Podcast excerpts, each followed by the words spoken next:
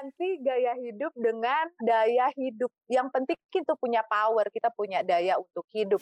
Jangan lupa tetap pemilihannya adalah yang pertama kan kewajiban, yang kedua kebutuhan, yang ketiga keperluan, baru yang keempat keinginan. Nah kadang tuh suka kebalik gitu kan. Jadi sejelek-jeleknya nih duit THR-nya habis gitu ya. Eh, syukur-syukur habisnya karena oh gue pakai untuk ngurangin utang gue supaya lebih cepat selesai. Tapi keluar dari lebaran, masuk kantor lagi tanggal 6 atau tanggal 9 Mei itu nggak ada utang yang diakibatkan karena kelakuan Idul Fitri.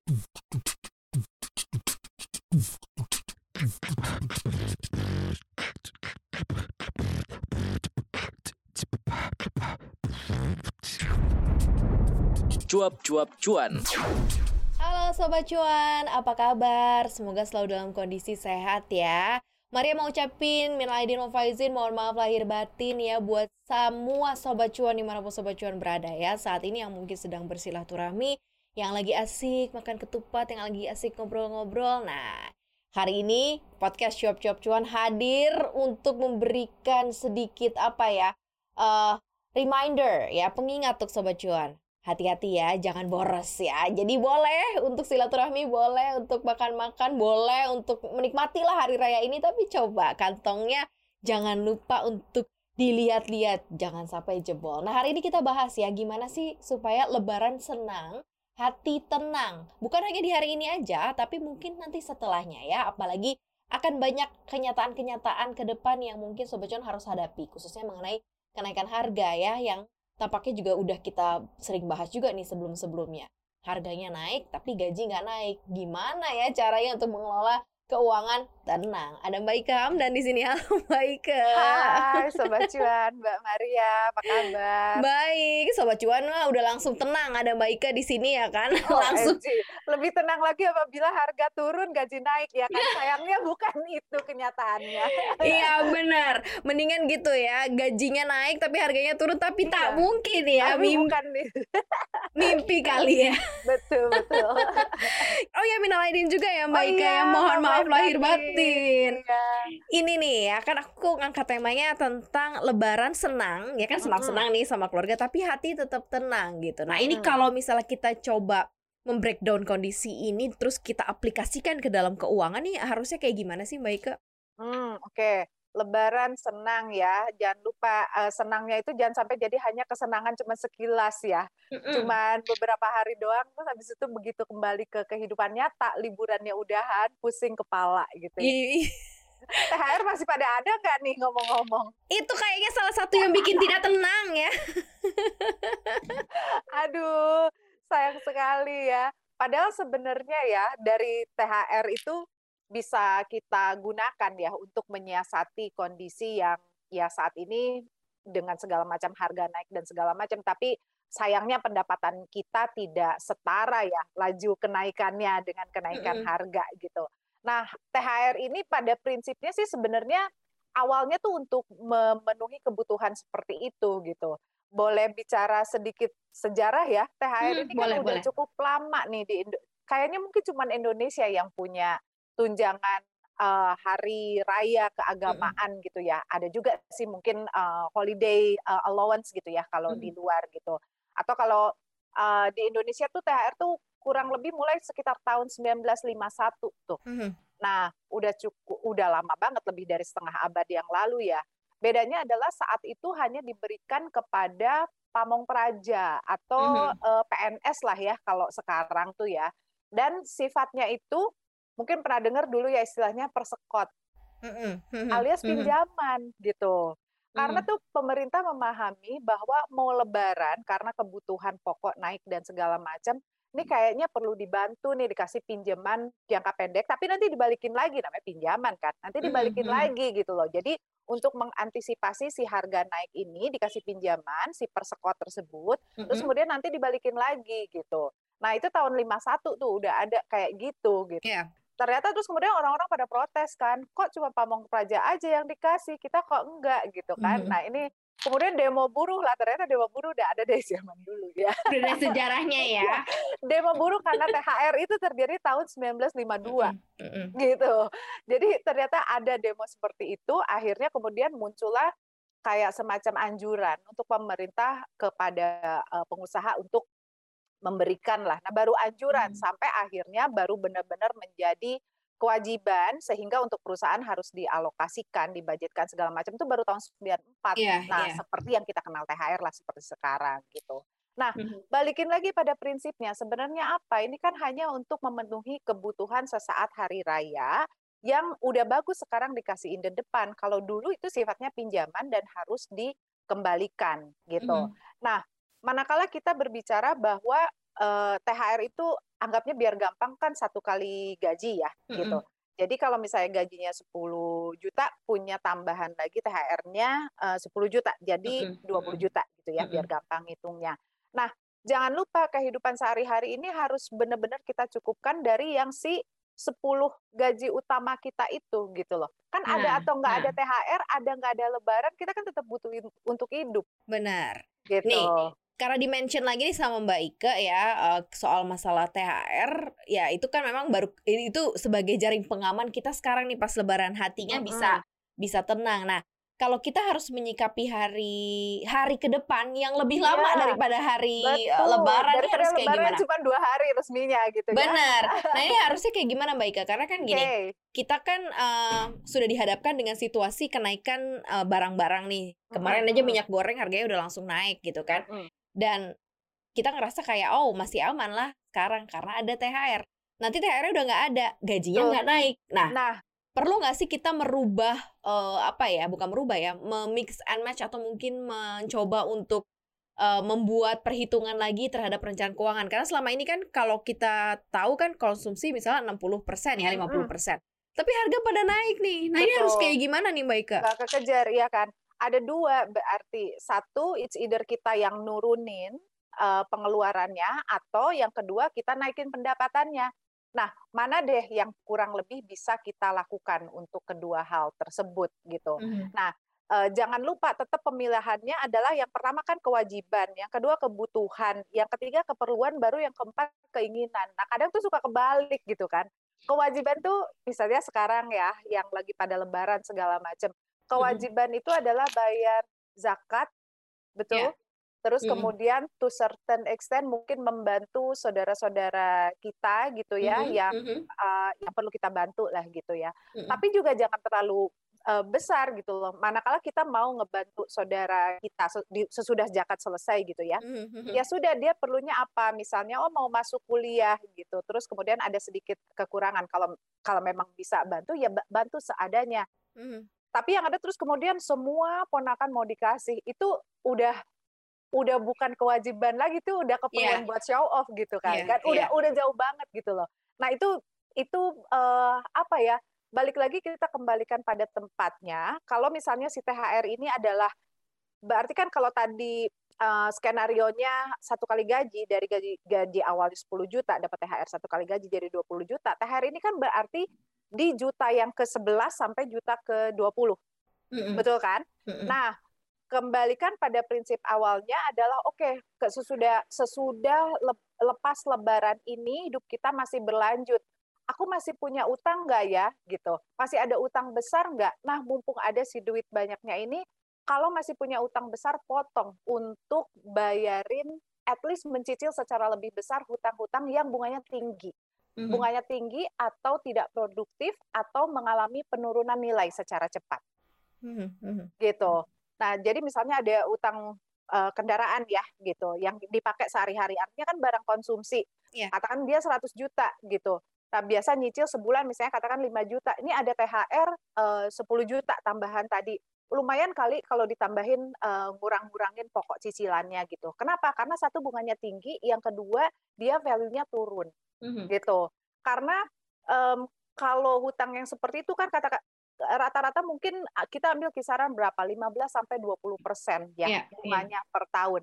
Investment itu udah jago banget kalau bisa dapat 15-20 persen ya kan. Iya. Sementara THR dapatnya sekali gitu loh. Mm-hmm. Nah jadi itu kalau saya sarankan adalah satu untuk yang uh, uh, pendapatan kita yang aslinya itu gunakan untuk kehidupan yang aslinya. Kedua, hmm. uh, tambahan dari si THR ini dalam skenario tadi juta yang ke-11 sampai juta yang ke-20 itu prioritaskan untuk satu penuhin kewajiban. Apa? Mhm, Kalau misalnya dalam ha- hari raya ini adalah zakat dan membantu seperlunya, ya. Seperlunya ya, Seperlunya, bukan show- semuanya ya. nggak semuanya juga gitu loh. Dan nggak perlu show off juga Iya, tiap iya, a- iya, iya. anak kampung lewat dikasih ampau, halo gitu kan. Dan itu kan bukan kewajiban ya. Satu, kewajiban seperlunya. Yang Hmm. kedua, kurang-kurangin untuk eh, mempercepat pelunasan hutang yang sifatnya bunganya tinggi atau eh, tidak produktif atau nilainya menurun Mm-mm. gitu. Oke. Ah. yang ketiga itu alokasikan untuk kebutuhan hidup di sesudah lebaran tersebut. Masih ada 11 bulan ke depan misalnya until the next THR bila kita masih punya eh, usia ya. Nah, bagaimana dialokasikan untuk ke depannya itu adalah satu misalnya kalau teman-teman sempat agak terganggu ya kemarin karena situasi pandemi dana daruratnya belum ada, terus asuransinya sempat lapse gitu ya. Mhm, mhm. Nah, itu prioritas gitu loh. Karena itu kan resiko-resiko yang sangat tinggi kemungkinan terjadinya, terutama asuransi yang kesehatan ya. Kita bisa Mm-mm. sakit dan segala macam gitu loh. Sempat lapse misalnya ya, bisa jadi karena Mm-mm. kemarin ya kurang lah pendapatnya segala macam. Hidupin lagi gitu. Iya, iya. Karena ada risiko kita lebaran ini di jalan ketemu orang dan segala macam ya kan risiko kecelakaan, risiko ada penularan eh, virus, bakteri dan segala macam yang bisa membuat em, merogoh tabungan gitu loh. nah, Benar, make sure benar. ma- make sure covered by insurance insurance kita aktif gitu kan. Mhm, mhm. Nah, Lalu yang berikutnya yang bisa saya sampaikan adalah dari yang THR ini bila semua sudah aman, kewajiban sudah aman, pengurangan hutang sudah eh, aman bisa dilaksanakan. Lalu terus ke kebutuhan hidup kita sudah terpenuhi ya, termasuk Mm-mm. eh, apa as- asuransi itu saya sangat menyarankan itu eh, aktif ya, eh, Mhm. minimal kesehatan gitu, minimal banget BPJS deh gitu loh. Tapi kan sekarang juga sudah banyak yang terjangkau ya. Even yang Mm. asuransi bisa konsul dokter online juga ada, udah available gitu kan. Nah itu make sure itu hidup. Nah baru terus kemudian alokasikan kan kita bisa hitung. Oke, harga normalnya sesudah Lebaran misalnya si sembako itu naik berapa persen ya? Tiga persen misalnya. Tiga persen. Nah kita kita tidak tahu apa yang akan terjadi ke depan. Cuman mungkin amannya saya bilang alokasikan 10% deh gitu. Hmm. Jadi dari yang tadinya kita mengalokasikan kebutuhan pokok sekitar 40% dari income bulanan, Mhm. tambahin jadi 10% dari situ. Jadi 44% anggapannya gitu misalnya. Oke. Karena kita oke. mengantisipasi yaitu tadi ada kenaikan harga bahan pokok dan segala macam. Dari mana nambahin 4%-nya? Dari si THR ini terus kemudian bagi 12 bulan ke depan. Kan itu bisa dihitung Hmm, mhm, gitu. mhm. Jadi setiap bulan nih istilahnya kita udah nyimpen budget dari sekarang untuk belanja bulanan kita eh, bulan-bulan ke depan gitu loh. Mhm. Kan baru baru gajiannya mungkin nanti beneran bulan depan ya. Iya, iya, iya. Cuman tadinya yang cukup dari 40% karena ada inflasi kenaikan segala macam, si inflasinya ini kita kita membayari diri kita di masa depan dari sekarang gitu loh. Dengan menggunakan uang tadi itu, Iya, uang THR betul. itu Karena ya. kan cuma sekali dapat gedenya, Mbak. Nah, Mau kapan kalau- lagi? Kalau gitu. misalnya kalau misalnya nggak dapet, Mbak Ike, maksudnya artinya adalah eh, dengan gaji yang ada nih, nggak ada nih duit-duit bonus kayak gini, artinya nggak ada THR. betul. Terus kemudian kita harus mencoba lagi memutar otak gitu ya untuk Ah, eh, menanggapi kenaikan harga ini.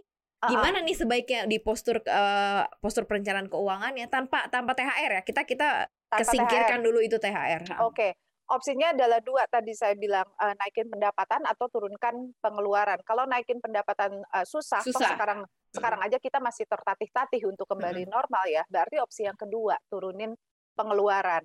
Mau Paling tidak mau, gampang nurunin pengeluaran di mana nih Mbak Ika? gaya Konsumsi. hidup. Gaya hidup, ya. Oke. Iya. Ini itu yang paling nggak mau ya. Iya, gaya hidup itu kan gaya duluan, urusan hidup belakangan. Gila. Bener bener bener. Sekarang hidup dulu Gitu. lu baru gaya gitu kan. Betul. Nah, ganti gaya hidup dengan eh, saya agak bermain kata-kata dengan daya hidup. Yang penting kita punya power, kita punya daya untuk hidup. Kebutuhan itu apa sih? Misalnya kalau makan itu kan karbohidrat, protein dan eh, apa mineral, vitamin, lemak secara secukupnya lah ya. Kan ada porsi-porsinya itu ya. Nah, kan nggak harus catering yang branded. Bisa bikin sendiri gitu loh kebutuhannya itu adalah makan yang sehat tercukupi gizinya. Tetapi luxury-nya adalah brand catering ini atau brand makanan sehat ini. Nah, mau tidak mau karena ih ketawa. Kenapa Mbak agak-agak kesenggol-senggol gimana? kesenggol tetangga saya kayaknya yang kesenggol. Tetangga saya ya betul. oh aku tahu kalau ngomongin makanan sehat, tapi aku juga ngefans sama brand yang satu itu. Anyway, itu kalaupun misalnya kita tetap mau menikmati luxury seperti itu, itu hmm. bisa di mix ya gitu lah, atau di mau tidak mau kompromis yang tadinya tiap hari, jadi misalnya boleh juga tiap hari tapi porsinya jadi lebih kecil atau misalnya dari tiap hari menjadi dua hari sekali gitu uh, atau um, kalau memang bisa turun sedikit uh, quality ya berkompromi uh, tadinya minyak goreng yang very premium yang harganya mungkin 70.000 as long as it is masih sehat bisa sedikit downgrade ke yang mm -hmm. 50.000 misalnya gitu biasanya belanja di mana di supermarket yang high end ini mungkin nggak apa-apa lah ke pasar gitu ya kali-kali gitu ya tapi aku tahu ini pasti susah gitu loh susah kalau yang gaya betul, hidup itu tadi betul. ada tips lagi mungkin bedakan antara shopping day sama buying day ah, oh ya Oke, okay. kita cewek suka susah. shopping day. Every day is shopping. susah. Jadi misalnya gini, um, pasti udah tahu lah kalau belanja itu bawa list kan gitu.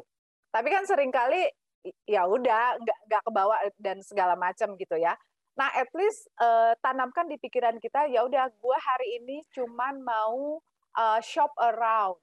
Alias jalan-jalan okay. aja nggak apa-apa terus habis itu lihat dan segala macam gitu. Kalau masih uh, kepikiran dan memang perlu butuh ya nggak apa-apa lu balik lagi berapa hari uh, ke depan gitu ya. Terus beneran lu beli tapi dengan list yang sudah strict gitu ya hmm. karena udah melalui filtering itu tadi gitu loh nggak nggak impulsif saat itu juga gitu loh kalau ternyata barang yang gue pengen kan yang yang kemarin gue shop around itu udah nggak ada ya udah berarti lo emang nggak butuh-butuh banget dan itu yeah, you're not yeah. going to die without it gitu loh mm-hmm. kadang-kadang sih pengen die kalau cewek kan soalnya kan everyday is uh, shopping day oh iya mungkin pilih-pilih apa yang ada di handphone sama pilih-pilih temen gitu kadang oh, iya, iya. itu bener bener bener perlu nggak sih mbak misalnya karena ini kita bicara mengenai apa yang bisa kita pangkas ya hmm. soalnya kan gaji tetap sama hmm. kemudian uh, pengeluaran berlebih kan nambahnya dari mana nah perlu nggak sih sebenarnya agak sedikit mendisiplinkan diri dengan menguninstall gitu kayak misal e-commerce gitu supaya nggak lapar mata gitu ini sebagai ini untuk mungkin uh, financial psikologi kali ya supaya ya, kita betul. biar bisa uh, lebih maintain diri kita sendiri nih mbak Ika betul oke uninstall itu bisa dilakukan uh, untuk apa namanya puasa lah ya gitu ya. Supaya nggak nggak kelihatan kan uh, apalagi ada push notif dan segala macam gitu ya. Bisa itu sebagai apa ya hard stop gitu ya. Tapi sebenarnya kan kalau uninstall itu kita melepaskan kendalinya keluar gitu loh. Manakala si aplikasi itu muncul lagi di uh, handphone kita, terus kemudian kita nggak kuat iman lagi. Jadi sebenarnya kalau saya menyarankan adalah satu hari itu cuman misalnya gue cuma lima menit aja gitu loh, atau hmm. cuma 10 menit aja. Hmm. Bisa seperti itu. Atau misalnya dalam satu minggu gue cuman mengalokasikan diri gue lihat uh, e-commerce, ya udah cuma seminggu dua kali misalnya gitu. Mm-hmm. Terus abis itu mhm. pasti akan ya gue uh, ketinggalan dong kemarin tuh ada payday promo gitu ya. Ya udah berarti berarti emang nggak perlu-perlu banget gitu. Gitu sih Mbak gitu. Dan jadi bisa bisa aturnya dari luar tapi sebenarnya yang lebih kuat adalah aturnya dari dalam dari dalam dari diri kita sendiri. Sih. Kendalinya dari diri sendiri sih yang paling manjur ya. Nah, ini buat sobat cuan nih Mbak Ika yang hmm. dengerin kita nih hari ini di hari lebarannya ya. Tipsnya deh biar Lebaran senang ya, hatinya juga tenang. Jadi senangnya tuh bener-bener senang yang plong gitu. Senangnya tuh bukan yang mikir gitu. Aduh, besok gue makan apa nggak kayak gitu. Tapi senangnya ya, tuh yang bener-bener senang yang plong kan ketemu sama keluarga, bisa menghabiskan waktu bersama keluarga dua tahun nggak pulang kampung ini bisa pulang kampung gitu kan. Kayak gimana nih mbak? Satu, bikin list. Mana yang keperluan atau kebutuhan, mana yang keinginan. Gitu. Kalau ditulis itu secara psikologis kan lebih kuat ya gitu. Mm. Jadi kita bisa bikin ini kebutuhan atau keinginan. Kita bisa dengan sendirinya mencoret itu lebih powerful. Okay. Uh, eh, secara psikologis seperti itu ya. Including mau kirim hampers gitu ya. Mana yang benar-benar perlu, mana yang enggak. mana yang enggak gitu kan. Mm, Itu mm. itu kan bukan kewajiban, itu itu Betul. tren. Bukan berarti kita juga hidup di zaman batu nggak ikut tren Mm, nggak gitu mm, juga ya. mm. Tapi bikin priority, bikin list. Itu satu.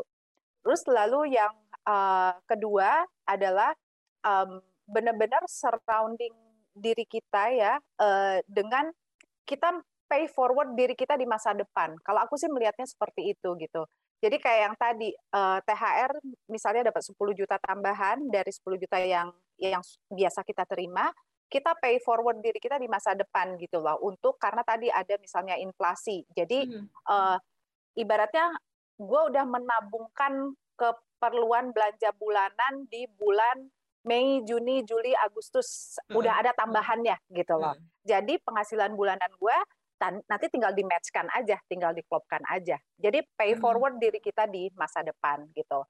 Yang ketiga nih sejelek-jeleknya uh, banget adalah um, selesai Lebaran jangan sampai punya utang Ya, gitu.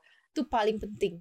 Betul. Jadi sejelek-jeleknya nih duit THR-nya habis gitu ya. Eh, Syukur-syukur habisnya karena oh Mhm. gue pakai untuk ngurangin utang gue supaya lebih cepat selesai. Oh gue pakai untuk ini dan segala macam. Tapi keluar dari Lebaran, masuk kantor lagi tanggal 6 atau Mhm. tanggal 9 Mei itu nggak ada utang yang diakibatkan karena kelakuan Idul Fitri. Gitu. Betul. Setuju.